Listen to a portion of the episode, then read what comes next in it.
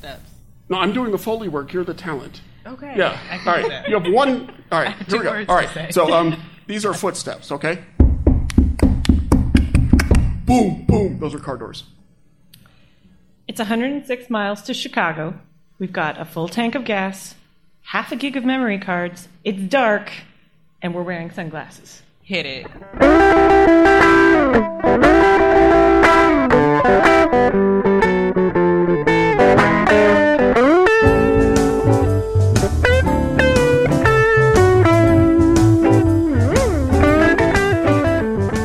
That's right, it is Teaching About the Great Lakes live from the Chicagoland area. We are in downtown Evanston. We are not at the Union Square Pizza because it is gross out. It is Midwest gross right now.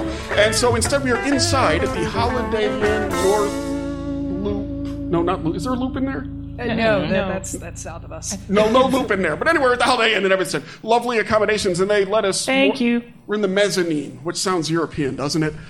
So that is fantastic. And the stuff is cold, the guests are good, and we're going to let it ride. So... as always, we have a very special... We're live from the Great Lakes Sea Grant Network meeting. I think I forgot to mention that. Yes! Yay!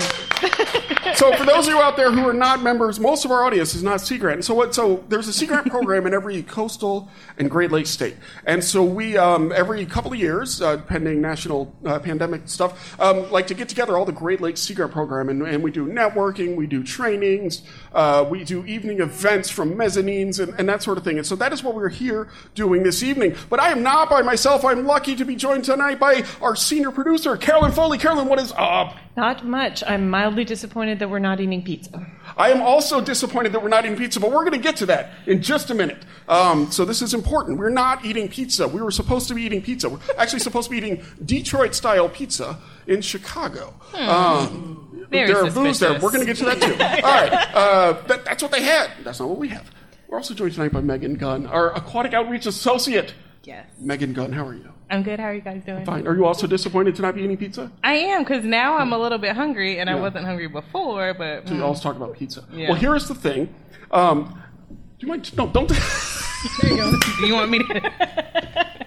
I'm not sure what you're... I made a tilt your mic down motion at Megan, and she interpreted that as take a sip of whatever is in her blue cup. It has the lakes on it, so it's very fitting for it.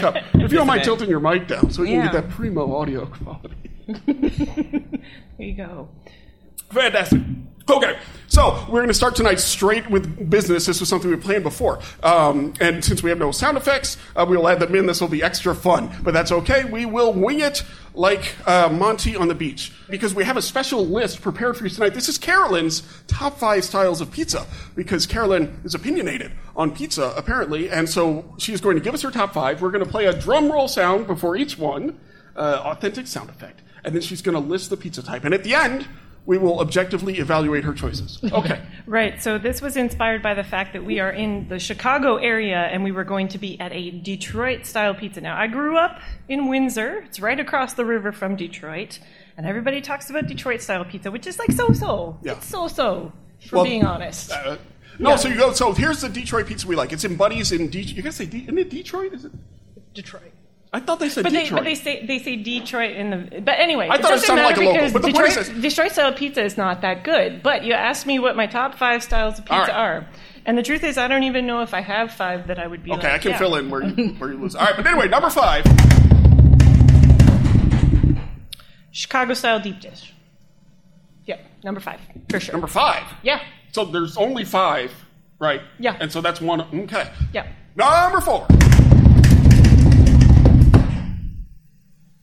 See, you get... Yeah. The truth is, there are 3 styles of pizza that matter. Okay. I'm going to do it that way. You can do your drum roll this way. Hold on. New thing. All right, first of all, this sounds like a Great Lakes factoid, so we're going to go ahead and play the Great Lakes factoid music, which you can't hear because of the aforementioned sound effects problem. So Carolyn's going to sing it. Something about the Great Lakes. I'm just making the space. Oh, my God. Okay, Carolyn, what are the only 3 types of pizza that matter? All right. Number 1. Nope. Sorry, go ahead. Number 3. Number 3, New York style, the super thin stuff that you can fold over in half. Yeah, the best pizza. Okay, so the best pizza is number 3. Interesting. Mm-hmm. Number 2. Windsor-style pizza, which is a little Doesn't bit... Exist. It does. Okay. It absolutely 100% does, and if you haven't tried it, you should. All right, so what is Windsor-style pizza? It's like a little bit... Canadian bacon. No, it does not have Canadian bacon, because Canadian bacon is not a thing. All right. It's just ham. It's like a little bit chewier. Little Timmy's on it. It's like... No, it's a legit thing. Look it up. It wins awards, man. So it's like circular, like New York style. It's a little bit chewier crust. They use like a really nice thickness of cheese and toppings. Great thickness of cheese. It's our title. There you go. There's your title. But yes, that is Windsor-style pizza. Look it up because it's legit. And the only reason that it's not number one is because number one is Neapolitan-style pizza. Neapolitan-style pizza. Yeah. Okay. I mean, and if anybody wants to argue that's fine. So here's the question. What is Neapolitan style? It's like the thin, it's like thin oven-baked kind of... Yeah, it's like your stone-fired, it's very good. Second best only in New York. Yummy stuff. So no, that's very good. But the one you're missing out, the one that's really critical, is Chicago actually does have a good kind of pizza, and it's not that casserole. It's the tavern-style thin-crust Chicago pizza. That is the way to go. So you're welcome for that. We're now... It turns out I'm teaching you about the Great Lakes, but that's okay. Okay, Carolyn's top 5 styles of pizza / the only 3 styles that matter. That's enough of that. We are going to go straight into our interview. Now, this one's really special for a bunch of reasons. Sorry about that. We're really excited about this one, and here's why it was special, actually. I'm saying it was special. The reason it's special is, so we have a different sort of theme song music that we play with different topics, and tonight we're going to talk about AIS, which means we get to play one of our AIS-related theme songs. That one only I recognize that it's AIS-related because most of what I do here is solely to amuse myself, or maybe my wife, but she doesn't listen. And so that's fine. So now here is the AIS-related theme song, which is one of 2 versions of an old sort of folk or country song called Crawdad Hole. And so I've recorded a few versions, instrumental versions of that. You get a line anyways, but crawdad because they're an invasive species. You may not know this. Yeah, I mean, well...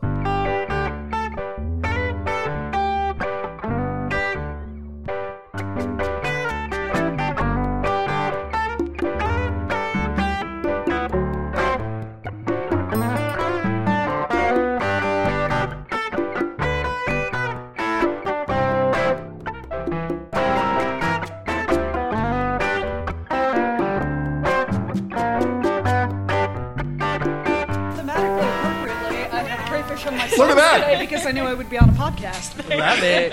Not that that's a visual medium, but, felt appropriate. Our guest today is El Lauer. El is the GLANSIS communication specialist at Michigan Sea Grant over in Ann Arbor, Michigan, I suppose. El, thank you for coming on the show. Thank you so much for having me. All right, so in doing my research, I read that you often call yourself an invasion biologist, which sounds cool. Much cooler than the environmental social scientist or what have you. But how does one become an invasion, and what is an invasion biologist? How do you become one? Or even more to the point, how do you become interested in invasion biology? Well, I have always been interested in bad stuff happening. Long story short, I went in college. I did this kind of bizarre mixed media major where it was more or less a build-your-own science communication degree. I really thought for a while that I was going to go into nuclear policy. That was too depressing, so I decided to study environmental toxins and invasive species instead. So, long story short, I'm a Michigan native. I was born in Metro Detroit, and like a salmon returning to its ancestral stream, I have returned to the Ann Arbor, Ypsilanti area. And the Great Lakes are a huge part of my life. Water is life. And, issues with water are central to, So why do you sound so happy with such a gloomy outlook? Well, no, it's because, first, job security. Second of all... There's always money. In doomsaying, that's true. Yeah, but no, it's very interesting stuff. There's a huge number of issues facing the Great Lakes, but there's also a lot of really incredible collaborative work going on to solve some of these huge problems, and they're quite international, they're quite interdisciplinary, and it really lets you engage with a lot of folks who have very diverse backgrounds and come together to solve these big problems in a way that you don't really get in a lot of other fields. So I've really been enjoying that aspect of this work. But no, invasive species have always been very interesting to me. I was always the little kid who was out catching bugs and bringing lizards into the front yard and whatnot. But I, you know, as wonderful as native species are, I've always been deeply intrigued by the ones that have been introduced. Why are they so good at making a life in a place that is completely alien to them? What are their impacts? What can we do about them? And how do we talk about them when we're sort of telling stories about how they impact the environment? So do you have a favorite? Honestly, sea lamprey are really fun organisms. One. I mean, they're... That's one way to describe them, yes. Well, they're fascinating. And if you look at them, they're actually kind of cute if you can get past the mouth. They've got like those very silly googly eyes. I just think they're very charismatic for an invasive species. I mean, it's a great line into talking with people. Everyone wants to hear about these weird underwater vampires. And, I mean, it's a great conversation starter. So I do have a strange bit of affection for them. Had one latch onto my arm at one point at some sort of outreach event, and yeah, it was fun. Did it suck your blood? No, I'm not a fish. So that's fair. I am not a fish. I mean, just like a little nip, though. Oh, I mean, it suckers on. It doesn't really bite. It's like, you're warm-blooded. I don't think so. Very interesting. So a lot of collaborative work is done, and I'm guessing you do this at GLANSIS. Yes, indeed. And we learned today that NOAA stands for the National Organization for the Advancement of Acronyms. It absolutely does. What the heck is GLANSIS stand for, and what do you guys do there? Okay, so GLANSIS is the Great Lakes Aquatic Non-Indigenous Species Information System. Long story short, it is a database comprised of multiple tools to help us learn about all of the invasive species that have shown up so far in the Great Lakes, as well as some of the ones that may be on their way. There are, at last count, about 188, give or take a couple, because taxonomy keeps changing and we keep finding new weird things, established species in the region, or rather, established is a complicated term. We'll get into that later. And then about 100 more and counting that we've added to our watch list for species that, say, are in other parts of the region or species that may be high risk but haven't made it to the basin themselves. So we've got everything from mapping tools to descriptions of, life history, identification, regulations in the region that help keep these species out and stop them from spreading further. All kinds of tools, risk assessments to actually say, what are the impacts of these species or what do we anticipate their impacts being when they're actually introduced to the region. So 188 established species. What do you mean by established? Like, are those ones that have always been in the Great Lakes, or they've come and made their homes here, or what do you mean by that? So these are non-indigenous species. Okay, so a little bit about terminology here. Established, in our case, we tend not to use that term on GLANSIS even. It's useful shorthand for conversations like this, but it gets kind of complicated on the management and, quite frankly, legal front. What we mean by established is it's reproducing in the Great Lakes and it's able to overwinter. So something that shows up, like if you dropped some tropical species in here. And lionfish. A lionfish. You can't find a mate, can't reproduce. It can't overwinter because, it's a tropical species and it likes warm water, and Great Lakes winters are brutal for all of us, including our aquatic invaders. So the species that we refer to on the non-indigenous list is more or less the established list. These are things that have come in from other places and been able to function and kind of make a life within the bounds of the basin itself. Okay, so then, and that can be things that people wanted to introduce, as well as things that were accidentally introduced. Absolutely. Non-indigenous does not necessarily mean invasive. So, invasive species are those that cause socioeconomic and or ecological harm. Just because a species is introduced doesn't necessarily mean it's really going to do anything. At GLANSIS we talk about, and the numbers are changing a little bit as we continue to do our assessments, roughly a third of the species that are introduced qualify as invasive because they have these negative impacts.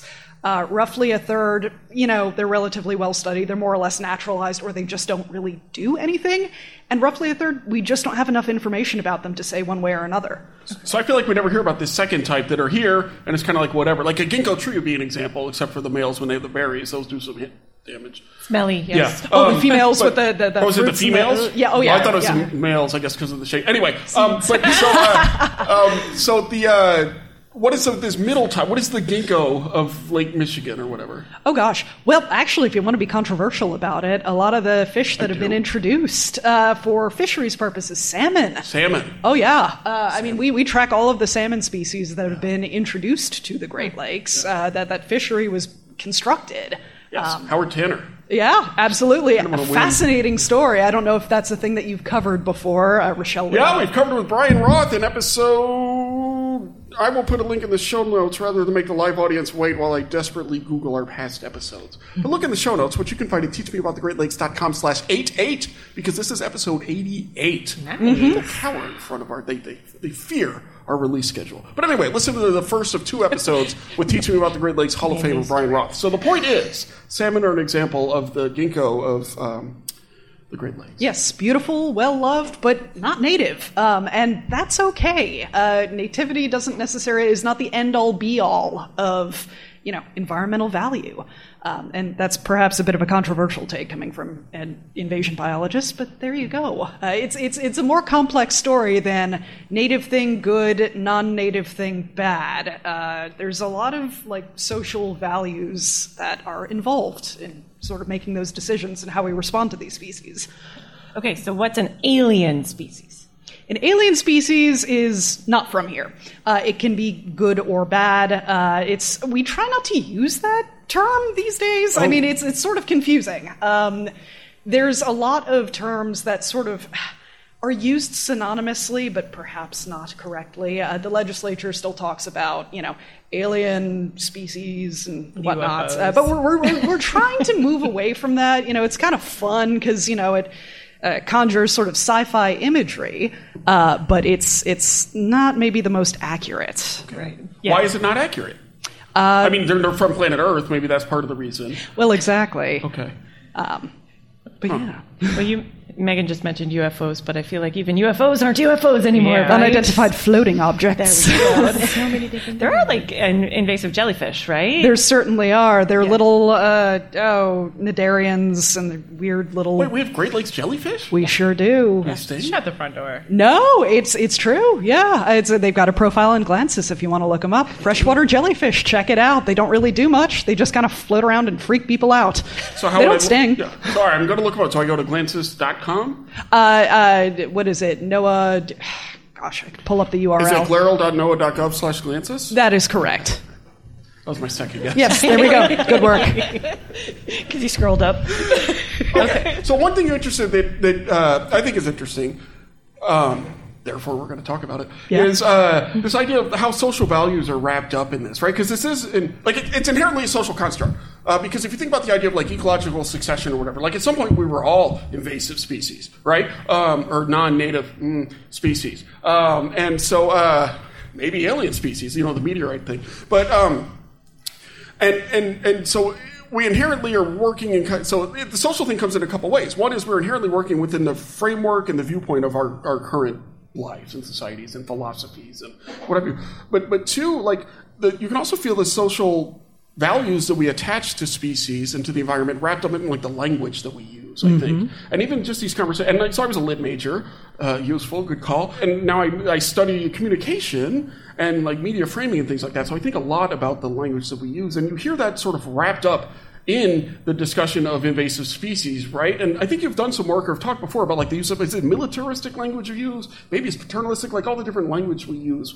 Tell us about that a little bit. Sure. So an increasing part of my work in the last couple of years has been on the rhetoric of invasive species. Would have been a better major. My mentor was a rhetorician, so it's kind of funny that I'm looping back around to that, although I went the environmental science track. So two of the things you brought up here is, one is militaristic metaphors. I mean, invasion itself is a military term. It's this idea of, evil foreign invaders coming to our home and taking our resources away from our precious native species and whatnot. And then the other one is nationalistic, which goes kind of hand in hand with the military metaphors. It's kind of difficult to disentangle them. But again, it's this idea that foreign bad, native good, and how dare something come in from the outside and rob us of our precious resources and take things from you know, species that deserve it because they belong here. So you can see how this rhetoric can get very politically awkward given our current situation and, you know, invokes some uncomfortable parallels with anti-immigration messages and, again, this idea of something not being from here being inherently bad or suspicious somehow. And that's kind of led to a lot of the name changes, right? So there are things that we could be eating, but because it has this negative first name to it, people don't want it because it's quote-unquote bad. Oh, yeah. There's the species naming. That's the other big part. In addition to sort of the metaphors that are used in science communication, we're also talking a lot about species names, and so that's both common and scientific names. The taxonomy is changing all the time, but the common names are really what we're kind of focusing on. The species names are really freaking hard, right, to deal with, because those are oftentimes listed in, like, the books, and I bet there's commissions. There could be congresses on this. There's got to be a congress on it. I remember I was in I was at the University of Georgia getting my master's in fish bio, because that's what you do. It's either that or Starbucks. That's a lit major, and you don't want to work at Starbucks anymore. But the point is this: is at the time somebody there, Dr. Gary Grossman is his name, was leading. I don't know if he's leading, but he's very active in the charge to get the what is now called the Goliath Grouper change that had a different name at the time. Yes, very unfortunate former name on that one. And it was very hard. And it was just the common name, but the species names, those are often really almost impossible, even when they're named after eugenicists or racists or people who. To speak in a value-neutral way, people who maybe modern mores would say we shouldn't be naming species after, right? So is that why the focus is more on common names, or? Exactly. Okay. Taxonomy is... It's complicated. The professional societies are involved with a lot of the taxonomy discussions. But when it comes to common names, there's all kinds of groups that can actually get involved, including community science groups. Everything, websites from iNaturalist, places where you can, report invasive species, EDDMapS. So it's a much more collaborative thing. And, when common names are used among a bit of a broader audience, and it's also what science communicators tend to use. If you're talking to the public, it helps to have a catchier name and something a little easier to memorize than the Latin binomial. So that can really be a way to push some positive change and change some of these common names that may not have been thought through so well originally, or that social mores have changed around a bit. Or even just things that people, you didn't intend for all this kind of backlash to happen around a name, because you're just saying, this is from a place that we assume it's from there, so we're going to name it that, but then there are different repercussions. So before we get to your question, I did want to ask, so in Illinois, which is where we are right now, they are marketing a particular fish as copy. Yes. So... what happens? I mean, right across the border in Indiana, are they going to be like, what the heck's a copy? And so are they running into issues like that? That's a great question. It's very interesting because this is not by any stretch of the imagination. When we're talking about copy, by the way, if you haven't heard about this, that is the name for marketing invasive carp. I believe specifically bighead and silver, not so much grass carp or black carp.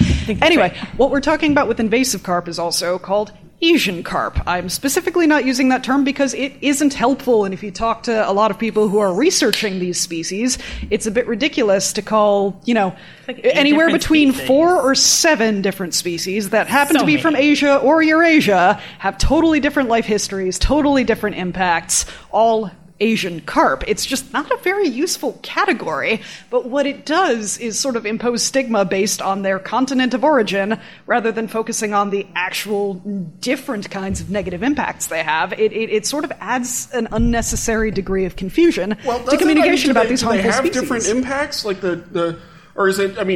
might want to lump them together because it's like all these invasive carp is lumping them together, right? You're just lumping them together there. But are there different impacts where it makes sense to speak on a more sort of individual species level? Oh, sure. There's the big-headed carp. That's the sort of subcategory within that, and that's silver and big-head carp. Those are the ones that jump out of the water and clock boaters upside the head, and it's all... You get the dramatic photos of those. I was going to say, you have seen this video before. Okay, so go to the show notes right now. We've done this on Ask Dr. Fish, so whenever it comes up, I want to be very clear... we cannot and do not endorse this behavior. And so what we were showing, what you were going to look at in the show notes is, one way of looking at it is this is a horrible animal rights issue. It is abuse of animals that are just reacting in a very natural way, and that is true. It's also extremely dangerous. There's another way of looking at this, which is these videos are kind of funny. And so what it is like dudes on like skis with like tennis rackets or broadswords or maybe spears, and they're whacking at all of these jumping carps. And so we're putting a link to that. We are not endorsing it. We are saying that it is a potentially an animal rights issue, I say after eating my turkey sandwich for dinner. But anyway, so your point is this. We have the big head carp. They have one set of threats to people and to the ecosystem, potentially. Yes. But the silver carp or the other carp, are they different? Big head and silver are the ones that tend to jump, specifically the silver carp. But say grass carp, for instance. Yeah. The problem with them is that they are just like absolutely bottomless pits for vegetation. They will eat all of the vegetation in your ecosystem. In fact, that is why they were introduced in the first place. Intentionally, they were brought into, for aquaculture purposes, like clearing weeds out of waterways and stuff like that. And I mean, there's a really great, now I can't remember the book. Anyway, got into the story of how grass carp were introduced and then were sort of let go when they made their way up the Mississippi and, eating all the plants in their path. I think you're thinking of Dan Egan's, is it Death and Life? Death and Life of the Great Lakes. It's a very good book. Highly recommend it. It is very good. Okay. So, is there a candidate? We sort of talked about this earlier that, you have some that you're keeping an eye on. Yeah. Is there a candidate for kind of the next invader of the Great Lakes? Oh, can we set that up first? Is that okay? Sure. So managing Great Lakes invasives. Now I'm just nervous to even say, whenever I see you, I get nervous now, Elle, because I'm going to use the wrong word. I have an endorsement while you think about your words. What's your endorsement? Endorsement is if you are an educator and would like to rent a jumping carp costume to have at your school, we at Illinois Indiana Sea Grant have a jumping carp costume. What if you're a father of three and Halloween is coming up? You would have to talk to our education lead. There you go. Halloween outreach special. I love it. All right. So my question, all right. So really, managing invasives has been kind of a success story in the last while. Like, Sea Grant does a ton of work. So part of the reason we're having Elle on is Sea Grant throughout the Great Lakes just does a ton of work on outreach related to, we have a lot of Stop Aquatic Hitchhikers, Be a Hero Transports. There are all these different work we do, ranging from working with individual anglers to aquarium shops to school groups, and the amount of work we're doing is going up, not down. And it's been a large success. So roughly, since you log on to GLANSIS, which tracks all this every day, so in the morning you check the latest GLANSIS dailies, and you look at the dailies, how many new species have we tracked in the last, 10 or 20 years in the Great Lakes? Oh, God. Well, GLANSIS has been around for close to 20 years at this point. Rochelle Sturtevant is the current program manager, and we'll be able to give you a few more details on that.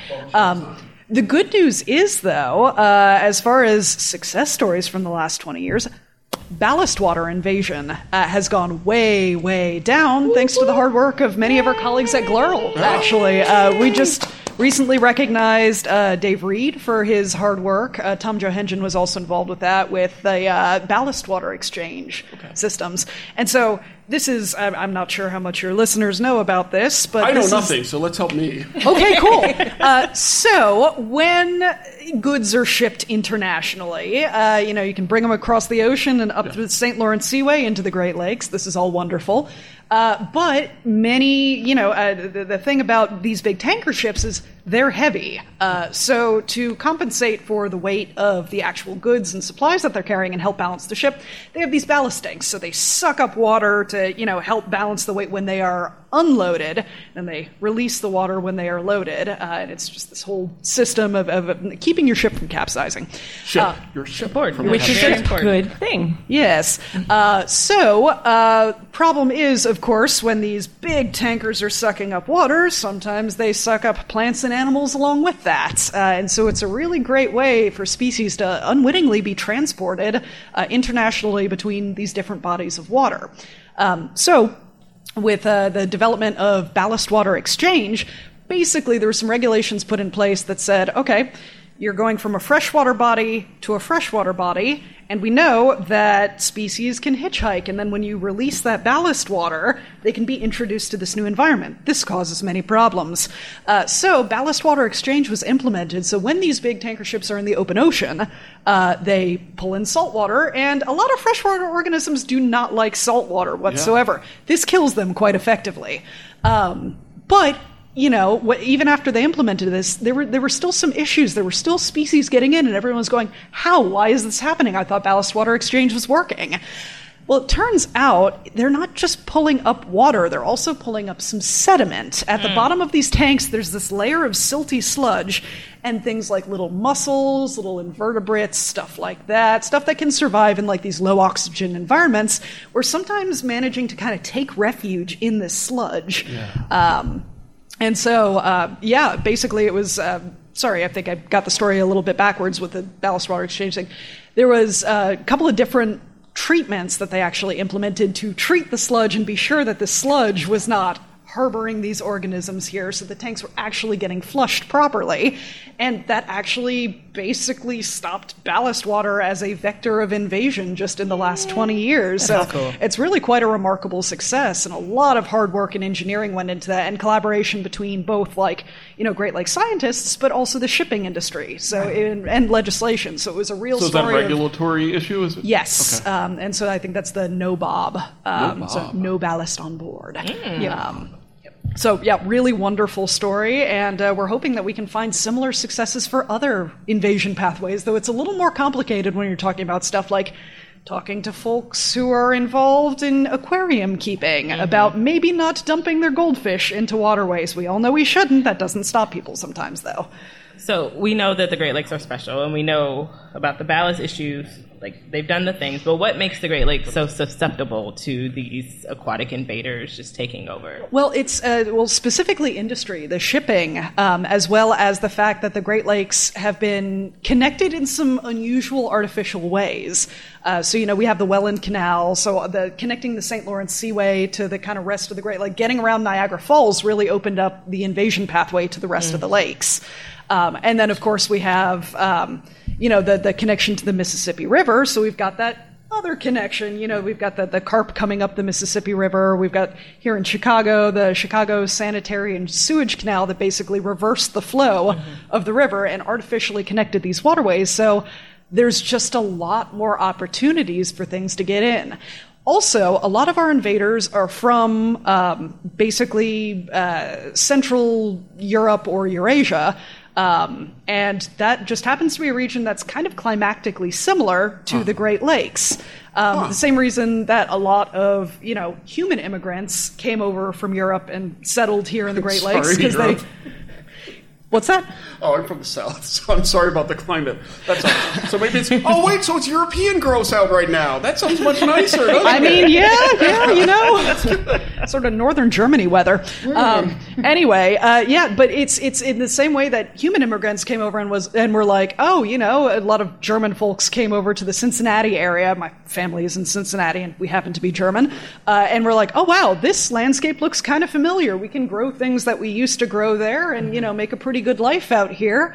The species that are originally, you know, native to the Ponto-Caspian region, and that's, you know, the Caspian Sea, the Black Sea, all the sort of waterways in Europe and Eurasia, also kind of adapt similarly. They're like, oh, you know, here's some nice fresh water that has climactically similar patterns and you know, freeze and thaw cycles, and I can make a life here just fine.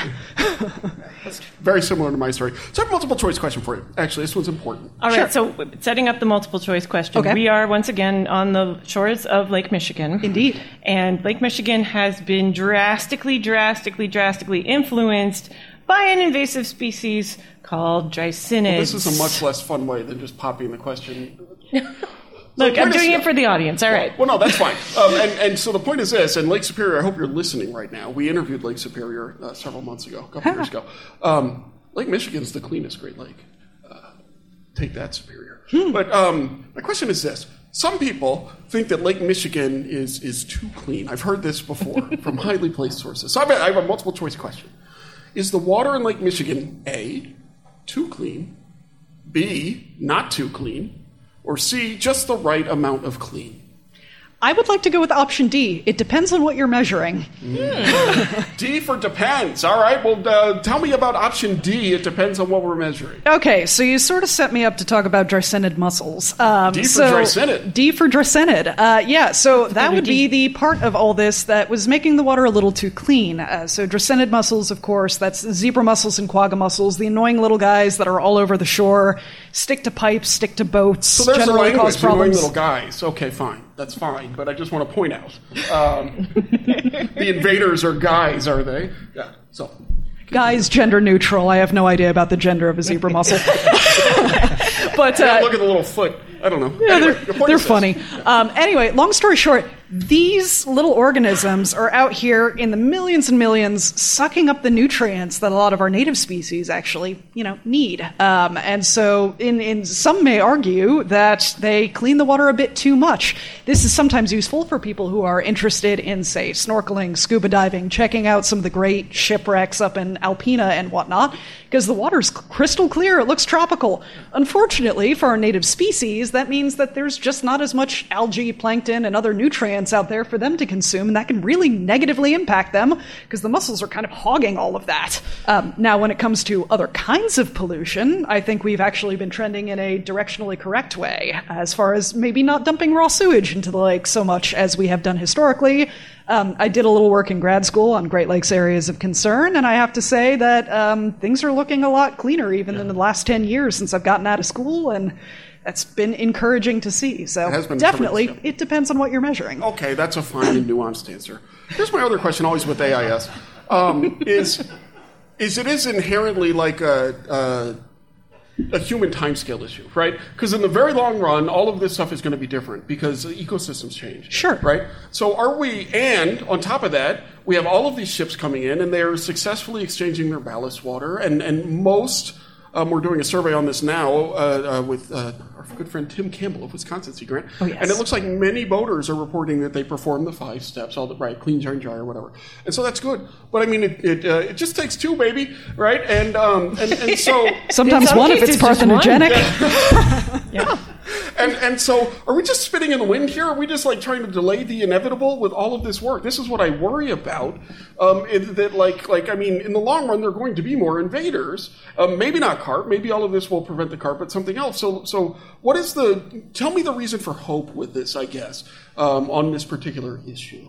I think the ballast water thing is actually one of the best reasons we've got out there. We actually succeeded at a technological intervention that really, really helped multiple invasive species. It's keeping new ones out. It's preventing, ones that have come over. It's basically stopping this exchange. The sea lamprey story and the development of targeted lampricides is another really great story. It took the Great Lakes Fishery Commission a while to develop, basically a toxin that would affect lampreys without killing a whole bunch of other fish there. These parasitic fish had devastated a lot of our native populations. In fact, some of our native Great Lakes species were completely extirpated and even went extinct due to the invasion of the sea lamprey. With the invention of these lampricides, we actually are managing to keep the populations under control to a manageable degree. We'll never be able to fully get rid of them, and this is the reason it's important to keep the funding coming, because it takes a lot of active work, funding, and international collaboration, quite frankly, to keep lampreys at a manageable level so we can maintain our fisheries. But it's working, and it's been wonderful. So we have these success stories, and it's really important to keep those in mind. Now, there is always going to be an aspect of as long as human trade and travel exists in the modern world as it does, stuff's going to be coming in. We are always moving species, moving goods, and there's always unintended consequences. But The amount of collaboration that goes on in this region in particular is very inspiring, and who knows what problem we'll face next, but we've got, I think, the right people for the job to think about solutions to these future issues. So what I'm hearing you say is humans are the problem, but also the solution. Absolutely. I think we got to take responsibility for how we've changed the environment, you know, and that's one of the things that I always talk about with regards to invasive species. They're not malicious. They're just little animals and plants trying to make a life. It's not their fault that they were brought here, and they're certainly not setting out to intentionally harm other organisms, the economy, the environment, anything like that. It's a consequence of human actions, and so because we are responsible for it, let's, you know, make an effort and clean up our mess.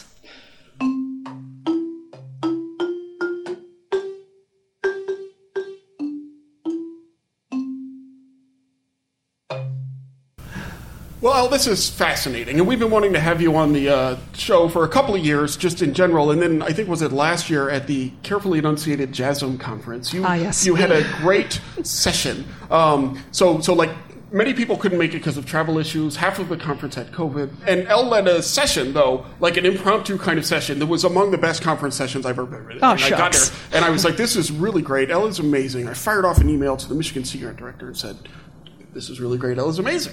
So I've got to get Elle on the show. And then I forgot about it until like a week ago. And so all that's good. So I'm really glad you come on and share all of this interesting work you do. You're a font of knowledge about invasive species. And the way that you're thinking about language stuff is really leading the way. And I think it's fascinating and important work and will influence in the long run how we communicate about this stuff. So that's fine. But that's not why we invited you here on Teach Me About the Great Lakes this week. The reason that we invited you on Teach Me About the Great Lakes is to ask two questions. And the first one, I have a feeling I'm about to be scooped on. Nope. Oh, I thought you were highlighting it. Nope. For you. Well, good. I'm asking the first question. It's host privilege. If you could choose to have a great donut for breakfast or a great sandwich for lunch, which one would you choose? Well, I would definitely have to pick the sandwich, but I'd also have the sandwich for breakfast. I don't have much of a sweet tooth. While I appreciate a good donut, it is much better as a late afternoon pick-me-up with a cup of coffee. A sandwich isn't any time food. That's perfect. So you're in Ann Arbor. I'm going to go to Ann Arbor. I'm going to wake up early and go to Zingerman's. I'm going to wait in line for 42 minutes, pay $19 for a cup of coffee, and I'm going to enjoy that coffee. And then I'm going to go about my business for a little while. And while I'm doing my business, I'm going to get hungry, and then I'm going to want to go to lunch. Mm-hmm. And I'm not going back to Zingerman's because I already gave them enough money, and okay. Who has time for that? Okay. Where should I go in Ann Arbor to get a really good sandwich? Oh, man. Okay, because Zingerman's was what I was going to recommend, but here's the secret. Oh, I said Zingerman's. Zingerman's. I know it's Zingerman's. It's like... When is this? I've already gone to Zingerman's and Zingerman's. I've gone to everything. Zingerman's there you go. Was in... Athens, Georgia. Yes. Zingerman's. They had really good bagels there. Yeah. And you didn't have to wait that long. You just walk in and bought them. And you left. It was a reasonable price. The Morning Glory muffin, rock solid. Not in the Great Lakes. No, it's not in the Great Lakes. And so then I'm going to go to Zingerman's. Do all that same stuff I mentioned. Sub in Zingerman's for Zingerman's. 86 it. The point is this. Where am I going for lunch? I would recommend Detroit Street Filling Station, whether you are vegan or not. It is all vegan, but as I am an omnivore, it is a great option for people with dietary restrictions or who just enjoy really good plant-based food. They have a Reuben that... You know, while the Zingerman's Reubens are unparalleled, highly recommended, the best way to get a Zingerman's sandwich is to have it catered when you're at a conference at GLERL. There you go. And so you don't have to wait the 42 minutes in line drinking your $19 coffee. If you would prefer an alternative, they've got a really good tempeh Reuben, so highly recommended. I love a solid tempeh Reuben. I'm not even going to lie. And the Detroit Street Filling Station also recommended on Teach Me About the Great Lakes episode, whatever one I'm looking at right now, 70, by Laura Rubin of the Healing Our Waters Great Lakes Coalition. So it comes well recommended. Very Detroit good. Street, and a tempeh Reuben, a tofu Reuben, all your alternate Reubens, very, very good. I'm on board with that. So what is a special place in the Great Lakes that you'd like to share with our audience? And what makes it special? Special. Zingerman's is special. What makes it special? Oh, man. Well, I'm going to... this is kind of a cheesy story, but, you know, I'm cheesy. That's so the point of this one. We want the cheesy story. It's great. Anyway, no. So I have spent quite a bit of time on Lake Huron, and but more specifically on the Canadian side. My wife is Canadian, and so we bopped around quite a bit of Ontario. But we actually got engaged on the shores of Lake Huron at Point Farms. So lovely little campsite. The mosquitoes laid off. It was just nice sunset, and we decided we were going to get married, and Lake Huron is our witness, and you know, it's a great place. So the Great Lakes are very close to my heart for many reasons. That's awesome. Just opening my Lake Huron notebook today. The first thing I'm going to write in it is this place to visit. So yeah. That's fantastic. No, there's some really good camping on the Canadian side. The Pinery is another good option. Highly recommended. Highly recommended. You can actually find camping spots, unlike on the U.S. side. That is super. Well, El Lauer, the GLANSIS Communication Specialist at Michigan Sea Grant. Sage, the AIS, the AI Sage. Thank you so much for coming on and teaching us all about the Great Lakes. Thank you so much for having me.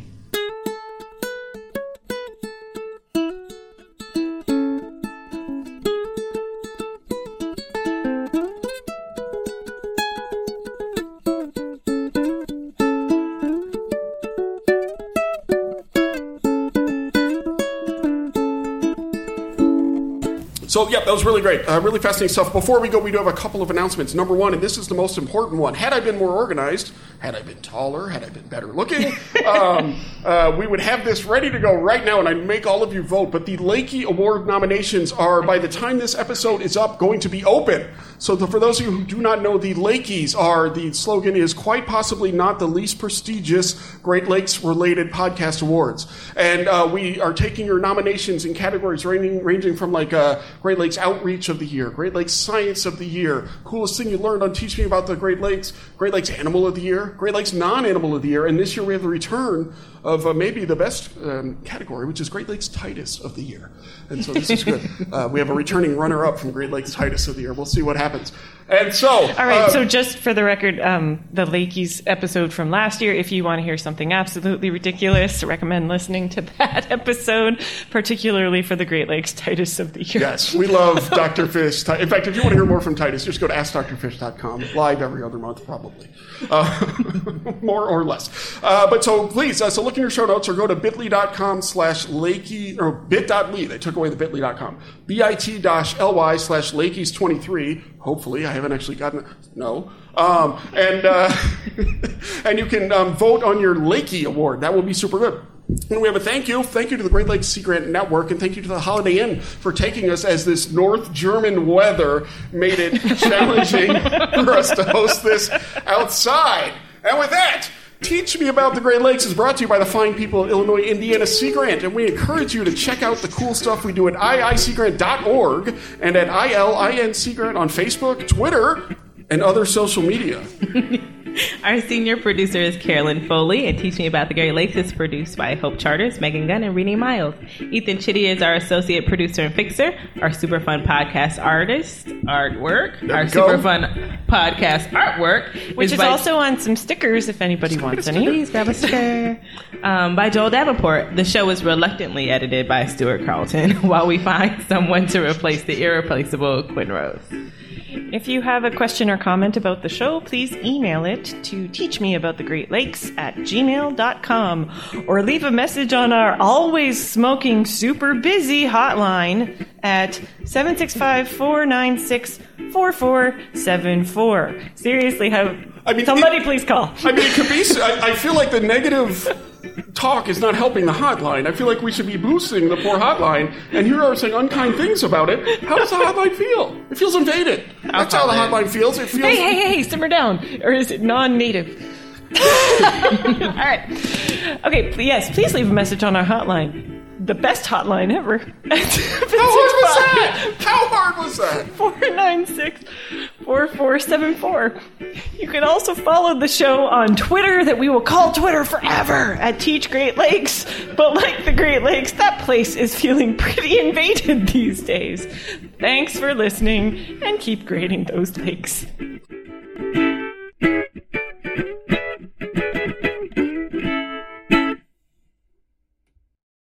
Closing theme, and we're good. Thank you for bearing with us. Yeah, this was they're always interesting. Each one in their own specific... Oh! F. Rats. What? I have a question. Yeah, so we're at the Kopi. Right? Kopi. Oh, we never followed up with the Kopi. No, that's okay. We don't follow up on anything. It's fine. And so we have the Kopi. And so they're trying to eat up the Kopi. Yes. Right? Even though it tastes... deliciously like whatever you cook it in. Exactly. Right. It's like tilapia. They can market tilapia. You can market Kopi, I'm sure. Okay. Does anyone want to give me some? No, we got some carp. We go to the NOAA fish fry, and so someone, I won't say who he is, but he's taller than I am and directs our program. He got, and we got we got some carp, and we got it smoked, and it was pretty good on like a cracker or whatever. Sure. But he kept talking about how they wanted to make it into a mousse, and that just sounds gross. Right, a carp it's mousse. A little fine dining, like pike mousse. It's all fancy French cuisine. Out, right. Okay, no. What kind of mousse? I love cooking. I don't know. Here's the plug I'm putting in. Are you familiar with Freshwater Feasts from Michigan Sea Grant, perchance? Yes, I am. Oh. Okay, it's a Great Lakes recipe blog. It's great. It is. Oh yeah, I didn't know that actually. Oh no, I didn't know the title. I'm not titles. I author some recipes for it from time to time. And so if anyone wants to hook me up with some Kopi, I have emailed the Kopi people and they have kind of ghosted me. But I'm like, give me some Kopi. I will develop some recipes. I love to cook. Okay. I mean, the bear is like my favorite thing. Oh, we here? Just drive your boat in the Wabash River with a net. I am so serious. If you give me Kopi, I will develop you recipes. Let's go. Awesome. All right. Give someone Kopi and you'll fish for life. So developing recipes, speaking of that, so one of the things that many people love to do in Eastern Europe is to eat gobies, right? And no. So here's the thing. Just say no. Here's the thing. So the thing about gobies, have you seen a round goby before? Yes. Oh and God. So they're kind of like hot dog shaped, right? I see you're leading into your shirt topic. So my question is this. Are you looking for an investment? This is my question for you. So they're hot dog shaped. So my idea is that we take them and we put them in a hot dog bun. And we're in Chicago. Why are we not doing this? I mean, you get the sport peppers on a round goby. Yeah, surely this would improve the situation significantly. You get the pickle. What else? The celery salt? Relish. The green relish. Onion. Mustard. No ketchup. And then you have a goby dog. I'd eat it. Who does not buy this? Anyone who doesn't like a little bit of crunch. Yeah, there's crunch. And they claim that it's loaded with PCBs and everything. The PFAS, yeah. But I know that it's huge in Eastern Europe. It's the thing. This is what I'm told from John Jansen on Teaching About the Great Lakes episode, whatever. And so... I contaminants and everything else, so goby dog should be no different. Which is kind of what I'm thinking. Who can say? I mean, I'd be down to try it. I come from a family who used to keep the Christmas carp in the bathtub, so... the Christmas carp? Oh, you guys don't know about that? No. Oh, yeah, no, this is a German Eastern European thing. This is why you're used to the weather. Carp soup for Christmas. It's a thing, I promise you. Yeah, it's, Many things are things. There's certainly things. But yes, no, carp are a valuable food fish in many parts of the world. And so I'm absolutely on board with this whole Kopi thing. So it runs in the family. So what I worry about with this, though, why are we doing the show again? But the show's over. But what I worry about with this is, I think it's fun to think about, but has any invasive species ever been eaten out of existence, extirpated? I just don't think it happens, right? And then, no matter how many goby dogs you sell or how many mussels frites you sell, whatever, are you aware of a time where that's... it's a good PR. I'm not saying it shouldn't be done. Yeah. But sometimes I wonder if we're, doing this, all this, a dog and pony show for something that... It's only we should recognize it as PR. Is that fair? Yeah, but PR is good, actually. I mean, I do a lot of stuff with... okay. No. Okay, you set me up here. No, this is... I am a huge believer in... some people will say that eating invasive species is a perverse incentive. I am of the if you can't beat it, eat it school. I also do some... I'm a forager. I'm always out here pulling garlic mustard and turning it into pesto when I'm not, out doing Great Lakes stuff. Basil exists, right? What's that? Basil exists. Oh, certainly, it's not growing everywhere in your local parks and choking out your native wildflowers. Mm. So, big believer in, making use of what you've got on hand. And I would much rather see something be eaten than, just buried in a landfill somewhere. I mean, there's still animals and plants, and I would like to respect their lives and at least, get some nutritional content out of it. So as long as they're not loaded with forever chemicals, bring it on.